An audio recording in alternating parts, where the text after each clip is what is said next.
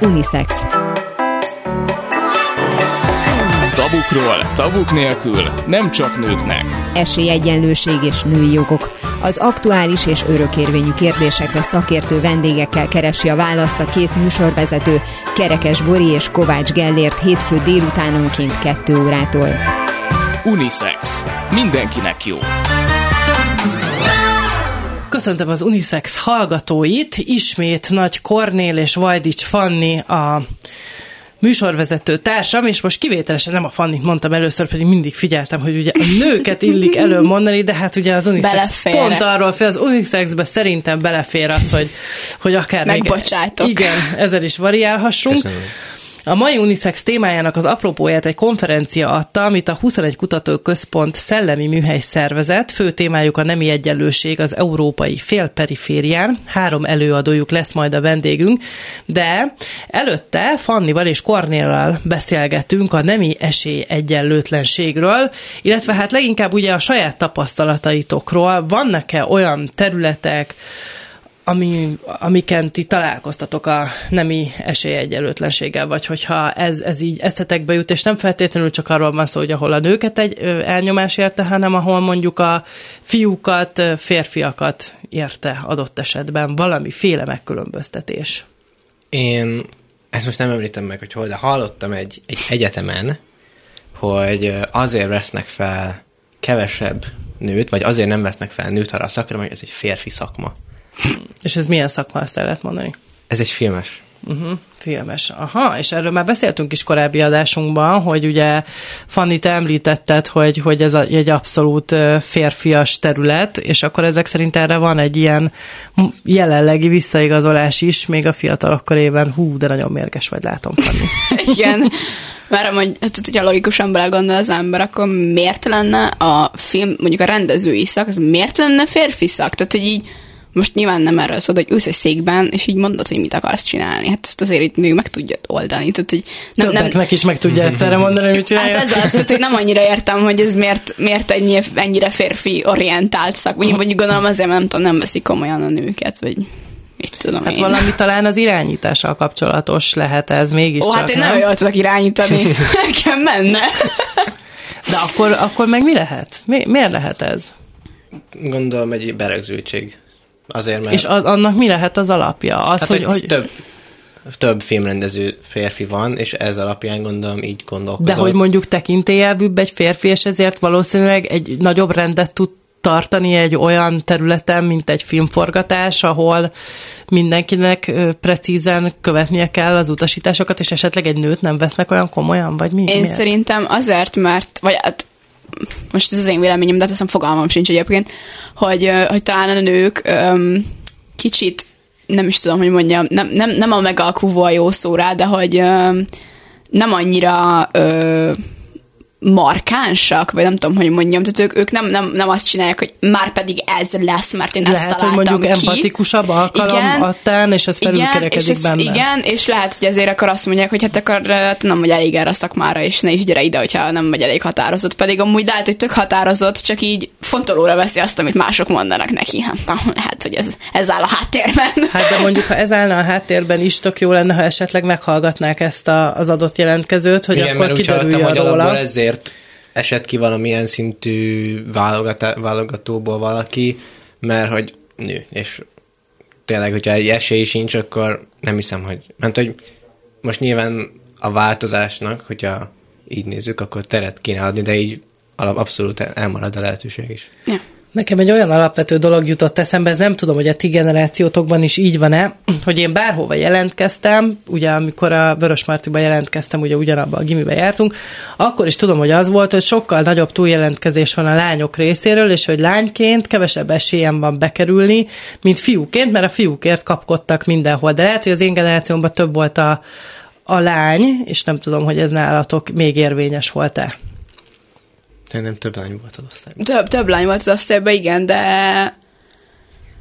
nem tudom. Szerintem én, én ezen sose gondolkoztam. Én mindig azon gondolkoztam, hogy hát, hogyha jól teljesítek, akkor be fogok kerülni. Nem az, igen, pont attól függetlenül, hogy... Nem azért gondoltam, hogy azért voltam ott, mert hogy a sok férfi, vagy a kevés férfi vőzül be kell szorítani a nők közé, hanem azért, mert mindenki azért voltat már megérdemli. Reméljük.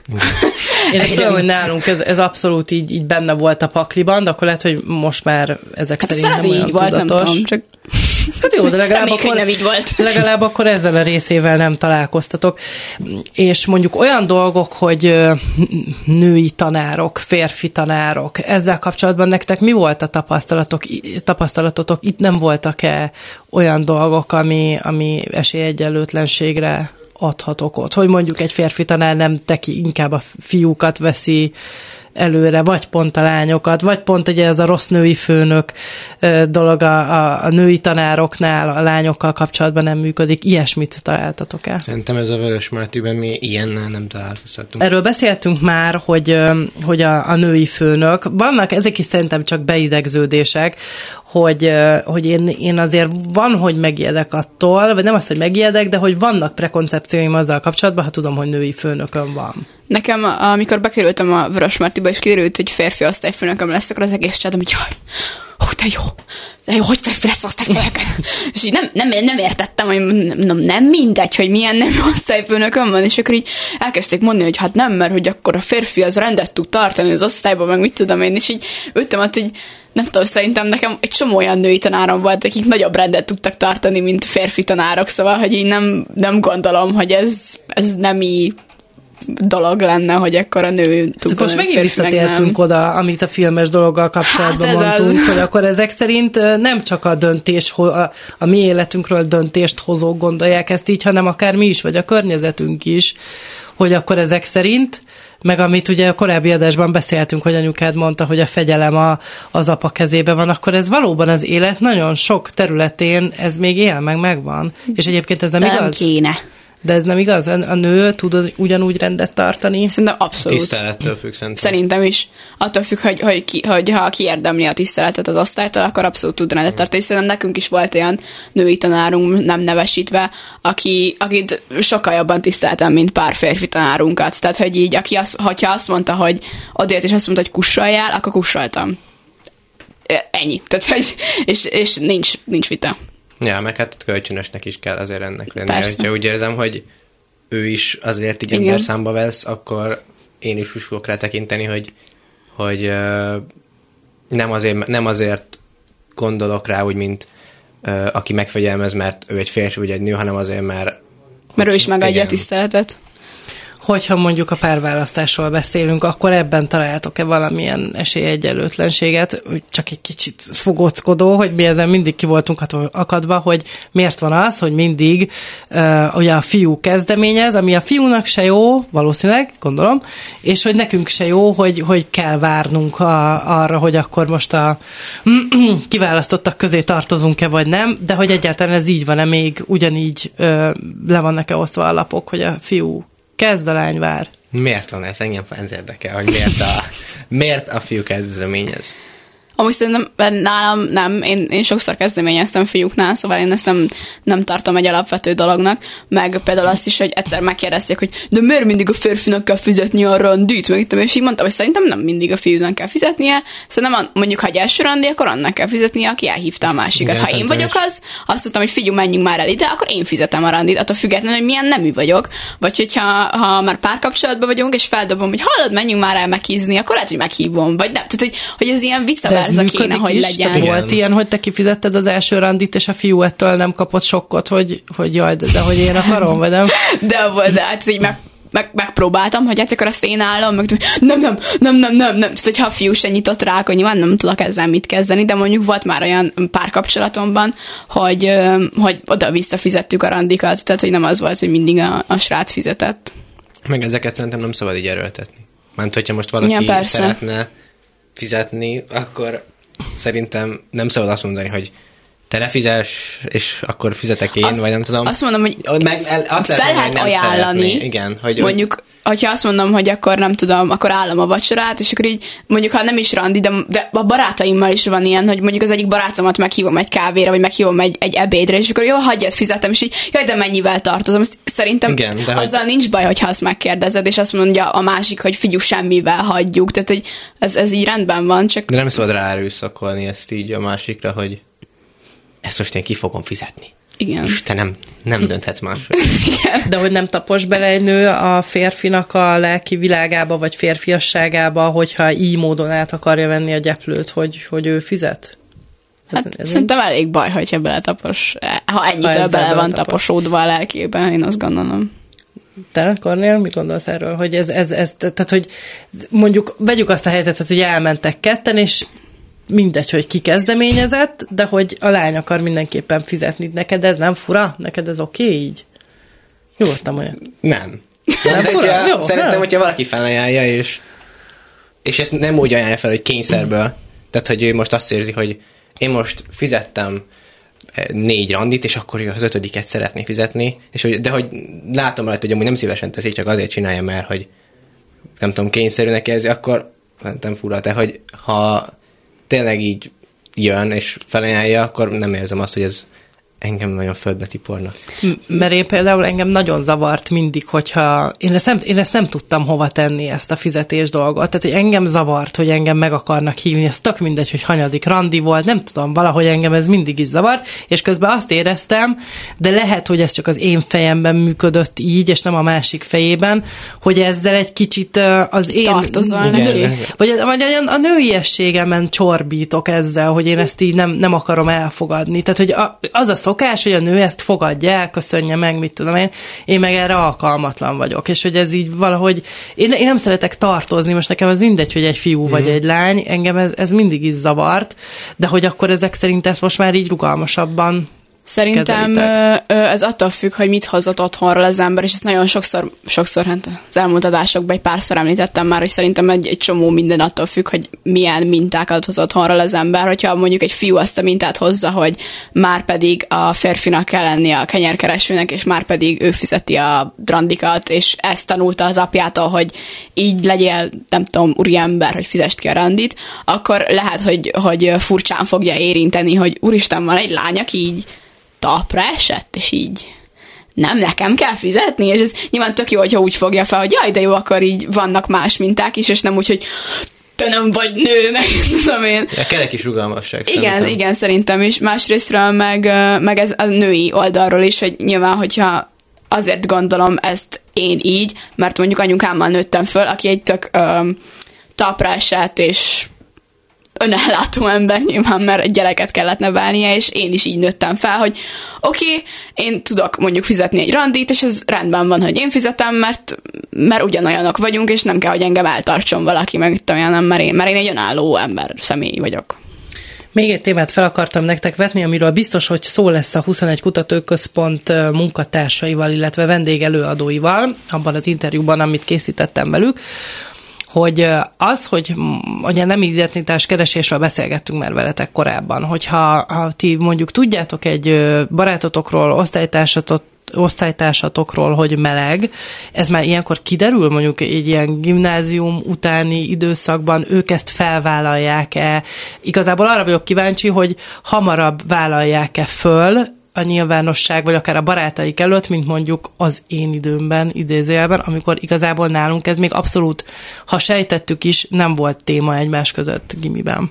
Nálad, akkor nálad nem is volt ez a ilyen felvállalás? Nem, egyáltalán nem. Szerintem nálunk már ez gimiben lehetett. Abszolút. Lehet, hogy máshol mondjuk ilyen, olyan gimnáziumokban, ahol nincs ekkora nyitottságot, ott nem, de szerintem nálunk mindenki nagyon megértő ezzel kapcsolatban. Igen, meg szerintem alapvetően a generációnk nagy része, azért, és erről beszéltünk az első adásban, amiben voltunk, és szerintem sokkal megértőbb már a mi generációnk ilyen szempontból, meg sokkal nyitottabb, hogy, hogy mit tudom, mondjuk találkozom valakivel, és, az, és megemlíti, hogy nem tudom, mondjuk a párjával akar ide meg ide menni, és akkor megkérdezem, hogy jó, és hogy hívják a párat, és mondjuk egy fiú és fiú nevet mond, akkor én így nem hökkenek meg ezen, tehát hogy így nem azon, hogy ó, oh, tényleg? Ami mondjuk rá, hogy a szüleim meghökkelnének, de nem azért hökkelnének meg ma, hogy ez egy rossz dolog, hanem csak így egyszerűen meglepődtek, hogy nem a, nem a standardet látják, hogy egy fiúnak barátnője van. De hogy mi már nem, nem akadunk meg ezeken a dolgokon, mert sokkal több ö, ilyen ismerősünk van, vagy sokkal több ilyen ember van a környezetünkben. Mert értjük ezt.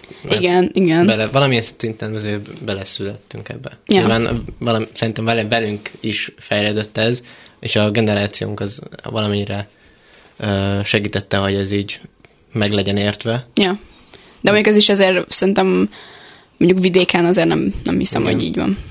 Nyilvánvalóan a társadalmi hovatartozástól is függ, meg attól, hogy hogyan nőtt fel az ember, de azért az alapján, amit mondtok, hogy hogyan szocializálódott az is, az alapján, amit mondtok, úgy érzem, hogy van remény. Yeah. Hála a jó Istennek, mert ez nálunk tényleg nem így volt. De most akkor halljuk, hogy a huszonegy Kutatóközpont konferenciáján ezzel kapcsolatosan és az összes többi nemi esélyegyenlőségi kérdéssel kapcsolatban milyen témák vetődtek fel. Három vendégem is van, Kis Kata, a huszonegy Kutatóközpont elemzője, Csernus Fanni, az Amnesty International Magyarország nemek közötti egyenlőség szakértője, és Polgári Eszter, a Háttér Társaság jogi programjának vezetője. Először Katát fogom majd kérdezni, ugyanis az apropó, ami miatt találkoztunk, az az, hogy a huszonegy Kutatóközpont tartott egy konferenciát, aminek fókuszában egy kutatás állt. Ennek keretein belül a magyar állampolgárok attitűdjeit vizsgálták egyes liberális szakpolitikai kérdésekkel kapcsolatban.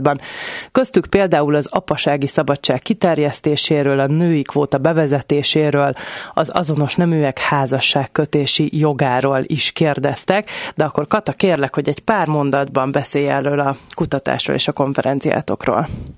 Tulajdonképpen azt próbáltuk meg megnézni, hogy mennyire népszerűek Magyarországon a, a liberálisnak mondott ö, szakpolitikák. Ugye itt ö, ez azért is izgalmas, mert Magyarországon végül is ugye, ö, kormány oldalról kimondottan egy illiberális kormányzási forma van, és ebből a szempontból is nagyon izgalmas ez a felütés, úgyhogy tizenöt ö, szakpolitikát vizsgáltunk meg, egyrészt ö, közvéleménykutatáson keresztül, másrészt a legnépszerűbb négyről fókuszcsoportos interjúkat is csináltunk, és a, egyébként a, a gender kérdésekhez kapcsolódó ö, szakpolitikákon kívül volt benne például magánegészségügyre, magánnyugdíjpénztárra vonatkozó, ö, akkor könnyű drogok legalizálására vonatkozó kérdés, tehát itt egy ilyen egészen széles skálát lehetett megfigyelni, és így általánosságban a kutatással még annyit, ami szerintem érdekes lehet, hogy nagyjából az jött ki, tehát itt, itt azt vizsgáltuk, hogy az egyes ö, szakpolitikákat mennyire támogatják, mennyire érzik fontosnak a válaszadók a saját életükben, és mennyire érzik fontosnak a válaszadók az ország szempontjából, vagy társadalmi szempontból. Na és például akkor a gender kérdéseket mennyire tartják fontosnak az emberek? Az az érdekes, hogy a népszerű szakpolitikákban nem volt nagy különbség egyébként, például Ö, azt szerint, hogy milyen politikai hovatartozásunknak vallja magát valaki, korra, nemre, iskolázottságra sem. Tehát nyilván voltak különbségek, de nem nagyon számottevő. És a legnépszerűbbek között volt mondjuk a, a magánnyugdíjpénztár, a magánegészségügy, ö, akkor még volt az ástokról egy kérdés, ez most már nem aktuális nyilván. Hát ezek azok, amik mindenkit érintenek tulajdonképpen. És, ö, ami még izgalmas, hogy ezek azok, amik alapvetően gazdasági vonzatú kérdések. Tehát, hogy itt van egy olyan tengely, hogy gazdasági, kulturális. És akkor valahol a, mondjuk akár a gender, akár az el em bé té kú kérdések, azok inkább a, a kulturális vagy társadalmi tengelyre esnek. És itt azért vegyes volt a kép. Tehát például meglepő módon a, a női kvóta az elég nagy támogatottságot kapott egyébként mindkét oldalról, ami, ami tök jó. Meg például az apasági szabadság is egy olyan dolog, ami azt hiszem a második legnépszerűbb ö, ö, szakpolitika volt. És akkor, hogyha az al- alulról nézzük, akkor ott viszont nagyon népszerűtlennek bizonyultak az el em bé té kú i-vel kapcsolatos ö, kezdeményezések, tehát mind a, a házasság, mind az örökbefogadás kérdése, ami nyilván egy kérdés most jelenleg, hogy ennek mennyiben van köze ö, régről belénk kivódott ö, hozzáállásoknak, vagy mennyiben van köze a, a jelenlegi kormánykampánynak ehhez, tehát ezek már olyan kérdések, amik további hatásokat igényelnek. Polgári Eszter arcán megjelent egy hát, szomorú, vidám mosoly, mikor ugye Kata ismertette az eredményeket. Egy kicsit mesél arról, hogy te miről tartottál előadást ezen a konferencián. Én azokról a dolgokról tartottam, vagy azokról az eljárásokról és advocacy tevékenységekről tartottam előadást, amelyeket mi próbálunk annak érdekében használni, hogy az el em bé té kú embereknek jobb legyen Magyarországon élniük. Ezek a Az, el, az eljárások, amiket én bevittem a, a konferenciára, alapvetően stratégiai eljárások és stratégiai perek, tehát olyan perek, ahol a jogszabályi környezetet akarjuk megváltoztatni azon túl, hogy egyébként az egyéneknek biztosítsunk jogorvoslatot a, a kirekesztő vagy elutasító hatósági döntésekkel szemben, és három ilyen téma volt. Az egyik a nem jogi elismerése, ami ugye kétezer-húsz májusa óta nem elérhető a transzneműek számára Magyarországon. Itt már túl vagyunk a belső jogi eljárásokon, tehát itt nincsen Magyarországon jogorvoslat számukra, és ezért a, a Strasbourgi Emberi Jogok Európai Bírósága előtt perelünk most már közvetlenül, viszonylag nagy számú ügyféllel. Most már azért hatvan fölött járunk, és most újra nyitottuk a pereskedést. A másik, az, amit Nagy Kata is említett egyébként, az örökbefogadás. Tehát, hogy Magyarországon egyedül örökbefogadni továbbra is lehet. Ez az örökbefogadás azonban attól függ, hogy az illetékes miniszter ezt jóvá hagyja, vagy sem. Tehát, hogy ez nem egy szakmai döntés innentől kezdve, hanem egy diszkrecionális politikai döntés. Mi alapvetően még olyan ügyfelekkel perelünk, akik a módosítás előtt léptek be az eljárásba, tehát ők akkor adták le az örökbefogadás iránti kérelmüket, és akkor szerettek volna örökbefogadó szülővé válni.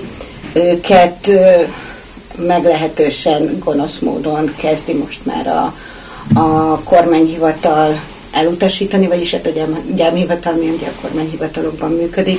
El is utasítják, vagy csak aktatologatás van? El, el is utasítják a, az alkalmassági ö, határozatot, vagy az alkalmassági döntést. Tehát ez nagyjából úgy néz ki, hogy a, a szakszolgálatok, akik a környezettanulmányt és a pszichológiai értékelést végzik, ők támogatják a, az örökbefogadásra való alkalmasság kimondását, de itt egyébként a gyámhatóság döntene végső fórumként, tehát ezek az ügyek mind nem mennek el a miniszterhez, mert ezek a módosítás előtt indultak, és a gyámhatóság elkezdett egy nagyon cinikus, nagyon hazug érveléssel uh, visszadobni uh, ilyen javaslatokat, és ezeket támadjuk meg bíróságon. A bíróságok eddig mindig helyt adtak, de még a megismételt eljárásokban is. Konkrétumot tudsz mondani, hogy például mik, mik ezek a, mire hivatkoznak ezekben a visszautasításokban? Tehát részben egyébként a, arra, hogy, hogy nem felel meg a keresztény értékrendnek az, hogyha a két azonos nemű szülő nevel gyereket, hivatkoznak arra, hogy a, az az úgynevezett gyerekvédelmi törvényben, vagy a propaganda törvényben foglaltaknak nem tudnak megfelelni, és ez egy érv. Nagyon kiforgatják a, a Strasbourgi Bíróságnak a gyakorlatát, tehát olyan érveket adnak a bíróság számá, szájába, amit egyébként a kormány hozott fel a, a strasbourgi eljárásban, ami, ami meglehetősen csúsztatás egyébként. Tehát abszolút vannak most már ilyen, ilyen érvek, és ezek akkor még nem voltak benne a magyar jogrendszerben, amikor, amikor ők elkezdték az eljárást. Tehát a, sem az alaptörvényben nem volt ez benne, sem a kétezer-huszonegyes törvény nem volt még. Csernus Fanni, kérlek, hogy te is mondd el, hogy te miről beszéltél a konferencián. Az Amnesty nemek közötti egyenlőséggel foglalkozó programja elsősorban a nők munkaerőpiaci hátrányos megkülönböztetésének a felszámolásával foglalkozik, azon belül is egy különösen fontos ö, fontos témánk a gender pay gap, tehát a nemek közötti bérszakadék. És a konferencián igazából erről a problémáról beszéltem, erről a probléma halmazról, hogy hogyan is áll Magyarország, elég pocsékul áll egyébként e tekintetben Magyarországon. A bérszakadékunk az körülbelül ugyanakkora, mint tíz évvel ezelőtt, az é u-ban nekünk van a negyedik legmagasabb bérszakadékunk, tehát hogy elég jelentős probléma, és akkor ennek, a, ennek az okait összegeztem, így például a az otthoni gondozási munkák egyenlőtlen elosztását, ami ugye már markánsan kapcsolódik az apaszabadság kérdésköréhez is, ugye a nők sokkal-sokkal több ilyen típusú munkát végeznek, a nemi sztereotípiákról. Ezen a fronton sem állunk túl jól, a magyaroknak kb. nyolcvan százaléka úgy gondolja, hogy ezeknek a típusú fizetetlen munkáknak az elvégzése elsősorban a nők feladata, felülreprezentáltak a nők az alulfizetett szakmákban, például a pedagógiában, amiről ugye most tudjuk, hogy egyébként is egy méltatlanul alulfizetett terület. Úgyhogy ezeket, ezeket összegeztem, illetve azt, hogy milyen szinten szorulnak ki a nők a vezető pozíciókból, és hogy az új irányelv, amit kétezer-huszonhat nyarán kell minden tagállamnak, vagy legkésőbb addig kell minden tagállamnak implementálnia, és ami a bértranszparenciáról szól, tehát ezeknek az adatoknak a publikálásáról cégenként, ez milyen hatásokat válthat ki, és hogy pontosan mit is fog tartalmazni ez az irányelv, és hogy miért is nagyon fontos, hogy erre felkészüljünk. Na és miért fontos? Ezek a problémák nagyon erősen a nemi sztereotípiákhoz vezethetők vissza, és Magyarországon nagyon-nagyon jellemző a nemi sztereotípiáknak az igazolása, akár a közbeszédben, a médiában, akár mondjuk, hogyha a politikai döntéshozatalt nézzük, ahol ugye nyolcvanhat százalékban a parlamentben férfiak hoznak döntéseket a nőket is elég jelentősen érintő témákban. Tehát, tehát azt mondhatjuk, hogy ez, a, ez az irányelv egyfajta lehetőséget tud nekünk biztosítani arra, hogy szembenézzünk ezekkel a problémákkal, azáltal ugye, hogy a cégeknek a kétszázötven fő fölötti ö, alkalmazotti számmal rendelkező cégeknek évente kell majd publikálniuk ezeket az adatokat. A százötven fő fölötti vagy száznegyvenkilenc fő fölötti ö, cégeknek ö, három évente, és ugyanígy a száz fő fölöttieknek is majd három évente, de nekik majd csak kétezer-harmincegytől, és ez az irányelv azért elég részletesen kitér például arra, hogy ö, hogy az állás kiírásoknál például tájékoztatni kell majd a jelentkezőket a bérsávokról. És például mit tehetek, hogyha kikérem, és azt tapasztalom, hogy mondjuk a férfi kollégám többet keres, mint én. Ebben az esetben ezt nyilván első körben házon belül is lehet intézni, az, ahogy az ember ezt jelzi, és cégen belül változásokat eszközöl maga a cég, kiigazítja a béreket, kárpótlást fizet. Itt a kárpótlás esetében nem csak csak a fizetésről van szó, hanem ugye a lehetőségekről, arról, hogyha mondjuk valaki bármilyen más típusú kárt szenvedett el, akár itt beszélhetünk mentális vagy, vagy érzelmi következményekről, azoknak valamilyen típusú kárpótlásáról, tehát, hogy ezeket lehet egyrészt így, ilyen szinten intézni, de adott esetben fordulhat bírósághoz is az a munkavállaló, aki, aki bérdiszkrimináció áldozata lett, és erre is, erre is kitér egyébként az irányelv, hogy egy ilyen típusú eljárásban akkor, akkor milyen bizonyítási kötelezettsége lesz például a cégnek. Az, hogy mondjuk ezek az adatok transzparensek lesznek, az egy olyan egyszerű elv mentén lehet majd működőképes, hogy ez kellemetlen lesz a cégeknek, hogyha vagy, vagy számon kérhetőek lesznek, vagy, vagy csak emiatt, hogy kellemetlen lesz nekik? Nem, abszolút számon kérhetőek lesznek.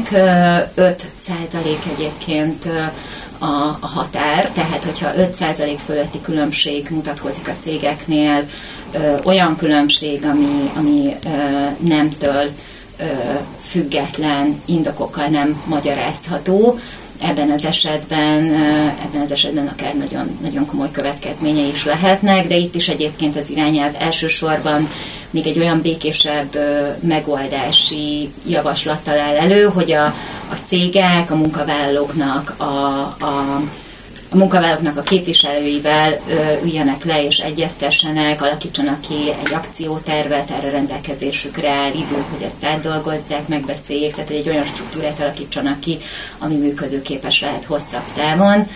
De igen, azért ez túlmegy azon, hogy ez kellemetlen. Ke- nyilván kellemetlen is lesz a cégeknek, de hogy ez a bértranszparencia irányelv, uh, mi magával a bértranszparencia fontosságával már kétezer-húsz óta dolgozunk, és, uh, és őszintén azt gondoljuk, hogy, és hiszünk benne, hogy ez az első lépés. Ez a kellemetlenség csak azért is jutott eszembe, mert azért a, főleg a multi cégeknél eléggé divat az egyenlőséget hirdetni, tehát általában az alapelveik között ott van, és kíváncsi vagyok, hogy emögött vajon milyen valós adatok vannak.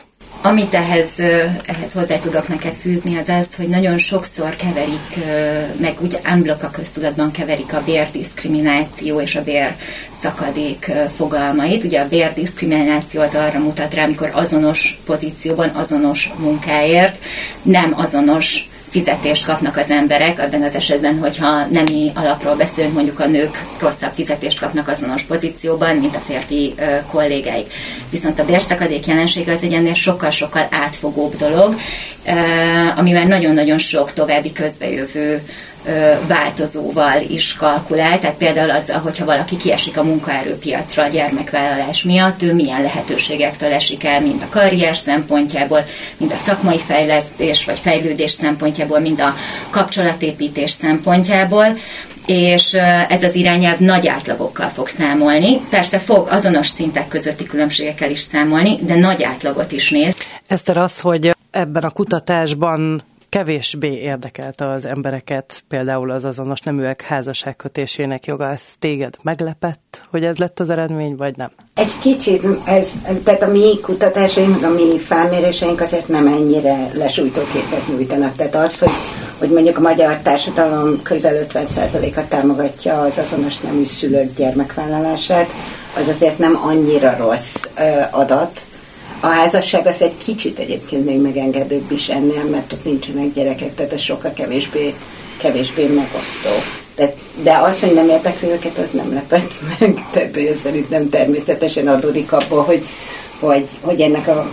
Egyrészt nem is tematizáljuk ezt a problémát, mert hogy egyszerűen sokkal több más, más gondja van a, a szexuális és nemi kisebbségeknek ma Magyarországon, mint az, hogy hozzáférnek-e a házassághoz, főleg úgy, hogy egyébként van bejegyzett élettársi kapcsolat, ami azért a, a gyermekvállalást és a, a, a névviselést leszámítva azonos jogokat ad a házassággal. Tehát ott viszonylag nagy, a, nagy az átfedés a két intézmény között, ezért nem annyira...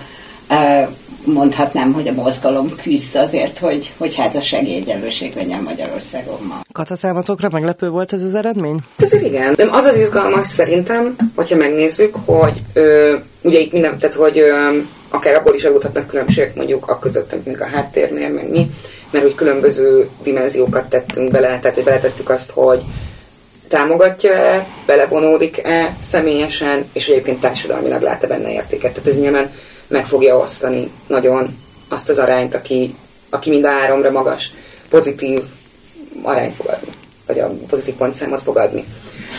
De hogy ami, ami izgalmas tendencia egyébként, hogy ezek úgynevezett liberálisnak mondott szakpolitikák, és hogy még egyébként a magukat liberálisként meghatározónál is alacsony volt ez a szám, és egyébként ez szerintem valahol jellemző is a magyar társadalmon belüli liberálisokra, hogy érdekes módon a gender és az el em bé té kú kérdésekben a, a liberálisok sem igazán liberálisok. Tehát akkor ez mondjuk a véleményt jelenti, de ez di- diskurzus tárgya, vagy még az se? Az érdektelenségből következtetek csak erre, hogy, hogy lehet, hogy, hogy erről nem is beszélünk. Ez egy jó kérdés, ezt már nyilván csak szubjektíve tudom mondani, hiszen erre nem terjed ki maga a kutatás, de hogy azért azt gondolom, hogy jelenleg nagyon is hot topic ez az egész, tek- tekintve, hogy a fóliázástól kezdve a mindenféle, ö, egyébként ö, jó, a köztévében mondjuk próbálják szerintem pont kiszorítani ezt a témát, de hogy azért így megjelenik, mint egyfajta etikai választóvonal, szóval, hogy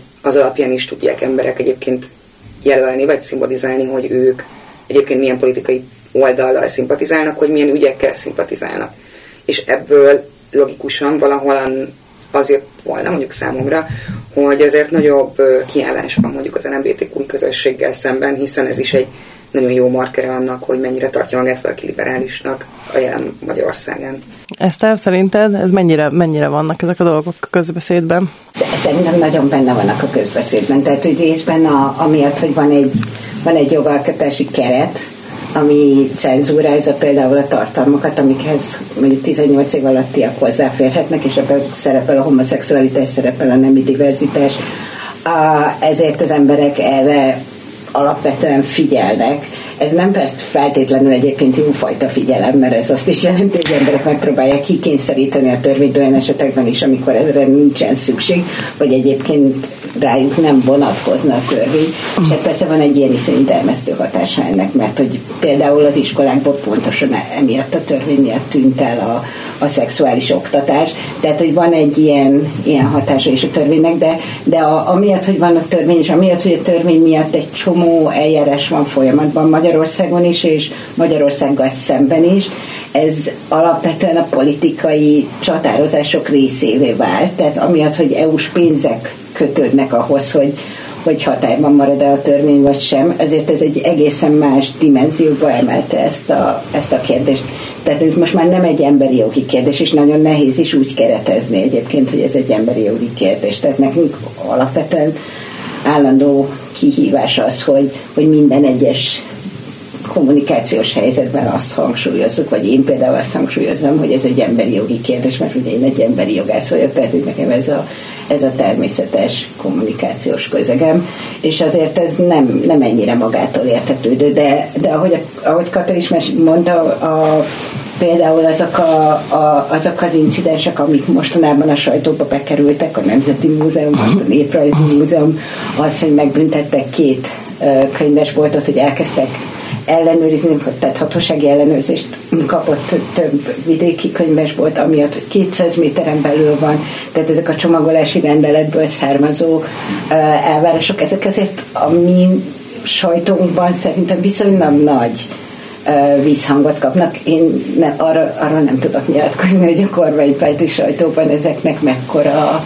a, a, a lefedettsége lesz. Ezek egyértelműen igen, én igazából arra gondoltam, hogy vajon mi emberek egyébként ezektől a, szintén azt kell, hogy mondjam, hogy ilyen felháborodásra okot adó, mind a két oldal részéről fröcsögésre okot adó dolgokon kívül a mindennapi diskurzusaink része. Az biztos, hogy, hogy jobban része, mint korábban volt. Tehát nekünk volt most egy, egy, egy viszonylag nagy reprezentatív közvéleménykutatásunk egy projekthez kapcsolódóan a Mediánnal, és ott, ott nagyon látványosan nőtt például azoknak a száma, akik ismernek el em bé té kú embereket.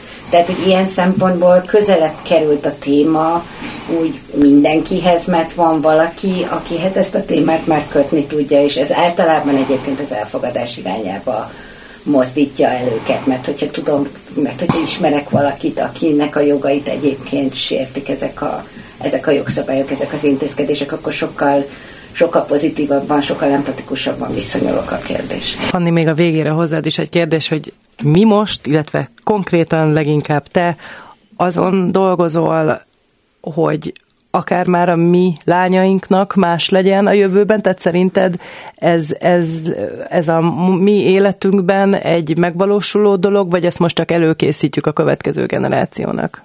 Ez egy megvalósuló dolog lehet már most a mi életünkben is, hogyha kellő, kellő erővel ki tudunk ezért állni, és egy picit kapcsolódva egyébként az oktatás témájához, most nekünk is volt egy kutatásunk májusban, ahol a nemi sztereotípiák megjelenését vizsgáltuk az oktatás három szintjén, óvoda, általános iskola és középiskola esetében. Az óvoda és általános iskola esetében szülőkkel és pedagógusokkal készültek fókuszcsoportos beszélgetések, a középiskola esetében pedig tanárokkal, illetve diákokkal egy több mint ezer fős kérdőív.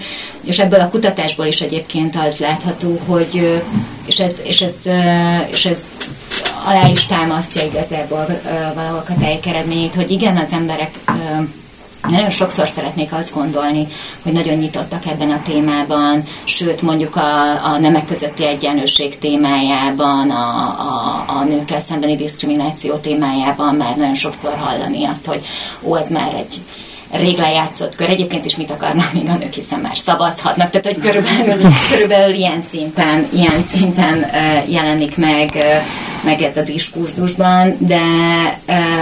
De az a helyzet, hogy nagyon, ahogyan ez a mondat is egyébként tükrözi, nagyon erősen látszik, hogy nagyon finom, mély rétegekben még mindig ott van az igazolás iránti vágy az emberekben, hogy biztosan ez biológiai okok miatt, evolúciós okok miatt, a nőknek ez így biztosan jobb.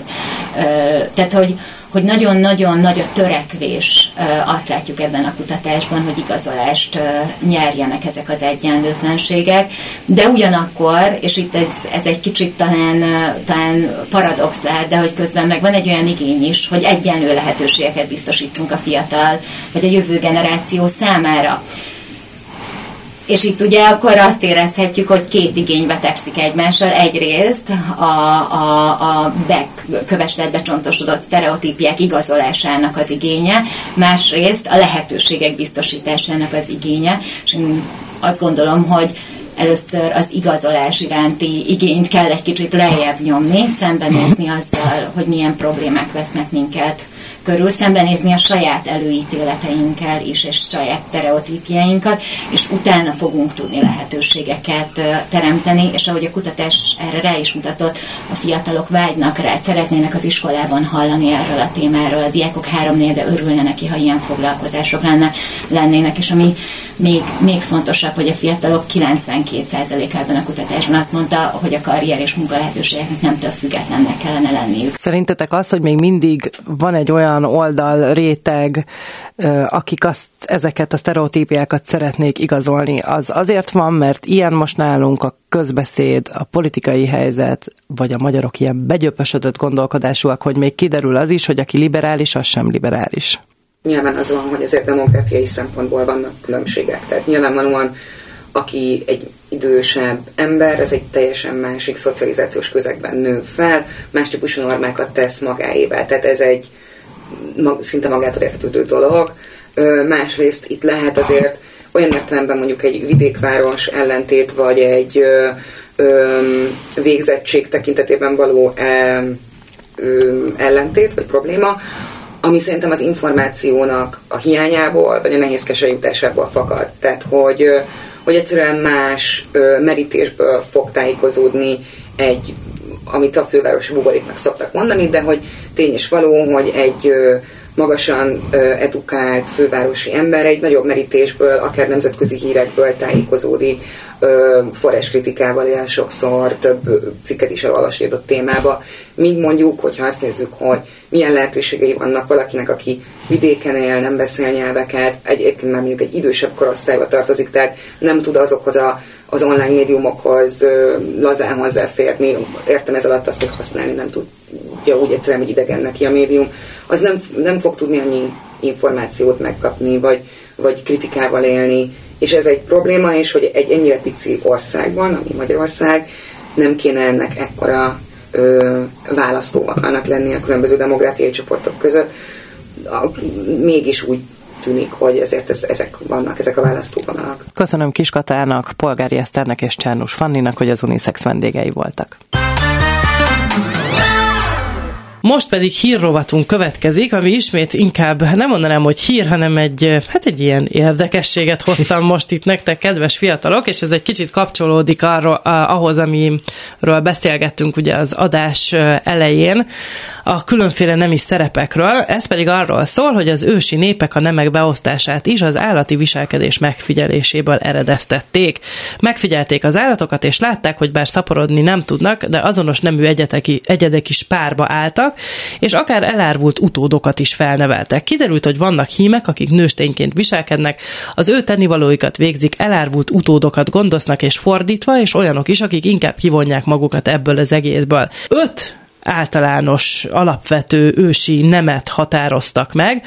Vannak a férfiak, a nők, az úgynevezett kétlelkű férfiak, férfiak, akik nőként élnek, a kétlelkű nők, nők, akik férfiként élnek, és a transzneműek, akik túlmutattak az előző négy kategórián. Elképzelhetőnek tartjátok-e azt, hogy működhetette így egy társadalom, amikor nem nincsenek egyre meghatározva a szerepek, mint mondjuk akár a mai napig nálunk?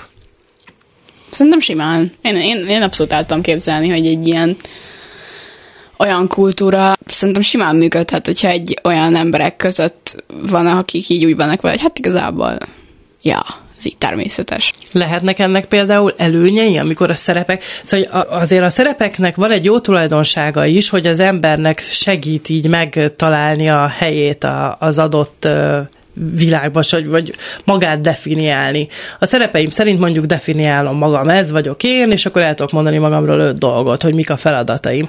És hogyha mondjuk összemosódnak ezek a szerepek, bár teljesen logikus, amit hallunk, hogyha mondjuk ha az egyik szülő kiesik, akkor neveli hmm. egy másik egyed a, a, a, a kölyköt. Tehát, hogy ez nagyon leegyszerűsítve, ezek ilyen tök logikus dolgok. De hogy jók a szerepek, jók, hogy vannak ilyen szerepeink, akár a nemi szerepekről beszélünk, vagy nem? Szerintem attól függ, hogy miket veszünk ezekben az alapvető nemi szerepekben, mert mondjuk, ha csak attól leszek nő, hogy szülök, meg anya vagyok, akkor, ne, akkor nem. Tehát akkor ez, ez, ez teljesen irreleváns szerintem abban a szempontból, hogy én nő vagyok-e, vagy nem, hogy van egy gyerekem, vagy nincsen, mert mi van azokkal, vagy azt mondom, hogy én a saját döntésemből nem lettem anya, és azt mondják, hogy hát akkor nem is vagy igazi nő, akkor mi van azokkal a nőkkel, akik biológiai úton nem tudnak szülni, és most nem a transzneműekre gondolok, hanem akik mondjuk olyan betegségük van, hogy nem tudnak gyermeket nemzeni, akkor azokkal, akkor ők sem nők, tehát hogy akkor az ilyen, ne, ne, én nem, nem, nem, nem értek egyet ezekkel a szerepekkel, mondjuk azokkal, amik uh, esetleg a, nem tudom, az érzelmekkel kapcsolatosak, azok talán, hogy mondjuk a nők érzelmesebbek, és ilyenkor is kiforgatják, hogy ők azok hisztisek, meg nem tudom, férfiak ugyanolyan hisztisek tudnak lenni szerintem, mint a nők. Tehát mondjuk az, hogy érzelmesebbek, hogy máshogy élik meg a dolgokat, hogy ö, sokkal inkább a, a szívük vezérli szerintem a nőket, a férfiakat, meg inkább az agyuk. Tehát, hogy ez, ezek olyan dolgok, amikkel amikkel nem feltétlenül vitatkoznék, de azt sem mondom, hogy ez határoz meg egy nőt, vagy egy férfint. Meg nem feltétlenül mindenkire igaz. Persze, igen. Meg főleg, hogy így azért változnak ezek, hogy a férfiak is érzelmesebbek lesznek, igen. És a, a, ezek a vezető szerepek is egyre jobban, mint, tehát tényleg most már mindkét nemre ezek kerülnek, hogy most már nem igazán lehet ezzel szerintem behatárolni, hogy azért vagy nő, mert te szülsz, meg mert gyereked van, hanem azért, ahogy, aminek, ahogy te gondolod magad. Tehát ezt például te egyértelműen látod, Kornél, hogy változnak ezek a dolgok, és hogy mondjuk érzelmesebbek a férfiak, szerintem vagy jobban kimutatják? Igen, én is. Szerintem az élet férfiak igen. Érzelmesebbek. Hoppá! És ezt ti mivel látjátok? Hát, abban, hogy azon kívül, hogy te egy érett férfi vagy, és érzelmes vagy, oh, de, yeah. hogy, de hogy ezen kívül. Hát szerintem ahhoz, hogy szenved tudjunk nézni ezekkel az érzelmekkel, ahhoz kell egy érettség. Szerintem is. Meg amikor mondjuk oda megy hozzád a párod, hogy ez, ez meg ez a bajom van, és úgy menstruálsz, meg nem tudod, amikor így nincsenek tisztában az emberi érzelmekkel, meg nem tudom, akkor így, akkor nem, nem tudom azt mondani, hogy na te egy igaz érett férfi vagy, mert azt se tudja értelmezni, hogy nem tudom. Elmondom neki, hogy ez meg ez a problémám, ezért meg ezért, ő meg így jó, és most mit csináljak? Vagy így most ezzel mit kezdjek? Meg úgy így, ami nyilván nem az ő hibájuk, nem azt mondom, meg tök, tök rossz át szerintem, hogy a saját érzéseiket sem tudják hova tenni, meg nem, nem tudnak róla beszélni, ami, ami nagyon rossz lehet, és ezt én aláírom, csak hogy nem akarnék egy ilyen emberrel élni, hogy őszinte legyek. Sajnálom. De hogy akkor létezik az, hogy mondjuk manapság elfogadottabb lett mindenféle okokból az, hogy egy férfi kimutassa az érzelmeit, és ez, ez annak köszönhető? Szerintem nem csak, hogy elfogadott lett, szerintem értékelve lett ez. Igen. Tehát ez kifejezetten egy férfi érték is lett, igen. Hogy aki, a férfi, aki kimutatja az érzelmeit. Szerintem ez pozitívum most már, hogyha a párkeresést nézzük, hogyha egy férfi ki tudja mutatni az érzelmeit. És neked nincsenek is olyan szituk, amikor megfordul a fejedben az, hogy, hogy a, amit, hát most ilyen húzásokkal tudok élni, amikor valami meghatót látsz, és már potyognának a könnyeid, de hogy visszatartsd, vagy hogy ez, vagy te nem is vagy ilyen. Szóval nem szoktak neked ilyen, ilyen gátak előjönni, hogy de azért én ezt, hát mégis csak egy férfi vagyok. Szerintem hát ez, ez egy egészen más, szerintem, hogyha meghatódok. Szerintem az, hogyha például valamilyen valami bánt, vagy valami megviselt, és én ezt el tudom mondani, úgyhogy a párom például ezt, ezt, ezt tehát a párom előtt én ezzel tudjak nyitottan beszélni, vagy valaki előtt, aki úgy érzem, hogy megérte, tudjak nyitottan beszélni, az, az számít ide. Az, hogy meghatódok, és visszatartom, szerintem hát én olyan, szempont, én olyan szempontból ide sorolnám, hogy az, hogy, hogy magát a, a férfi szemből kicsorduló könnyet, azt, azt egy ilyen, hát a, a korábbi időszakban egy, egy rossz dolognak, vagy egy, egy lányos dolognak tekintettük, és hogy ez most, erre akarok rákérdezni, hogy ez még mindig így van-e? Szerintem nem, és ez tök fura, mert van egy nagyon jó barátom, akivel hétvégén beszélgettem, és így egy tök jó lelkisztünk, ilyen nagyon mély dolgokról beszélgettünk, és így utána mondta, hogy hogy, hogy utána egy elsírta magát otthon, és akkor kérdeztem, hogy mondom, mi? Tehát, hogy annyira nem, tehát, hogy nem, nem, nem megvis... nem mindegy. Szóval elsírta magát, és így kérdeztem, hogy miért? És mondta, hogy hát, hogy azért, mert hogy, ja, és utána bűntudata volt, hogy elsírta magát, és hát, hogy azért, mert hogy neki mindig azt mondták, hogy ne sírjál, mert férfi vagy. És hogy ez szerintem egy tök rossz dolog, hogy ezt tanítják otthon a gyerekeknek, hogy ne sírj, mert férfi vagy, meg, meg hogy ez kisgyerekkortól kezdve, mondjuk ha elesik, akkor ne sírjál, hát a nagy fiúk nem sírnak, és így nem már, hát ott sírjon, hát fáj neki. Az, az egy alap... Sokkal jobban érzem, mondjuk én néha jobban érzem magam, miután kisírtam magamat, és sokáig magamba tartottam dolgokat, és végre ki tudtam mondani, ki tudtam sírni, ki tudtam dühöngeni magamat, és utána jobb lett. De hogyha az, hogy folyamatosan csak rászólunk a, a, a, az emberekre, hogy ne sírjál, mert, mert az milyen izé, gyerekes dolog, vagy milyen lányos dolog, hogy sírsz, akkor meg így, akkor nem tudom, akkor meg szétveri a falat, vagy mit mi csináljon. Tehát, hogy valahol ki kell engedni a gőzt, akkor inkább sírjon.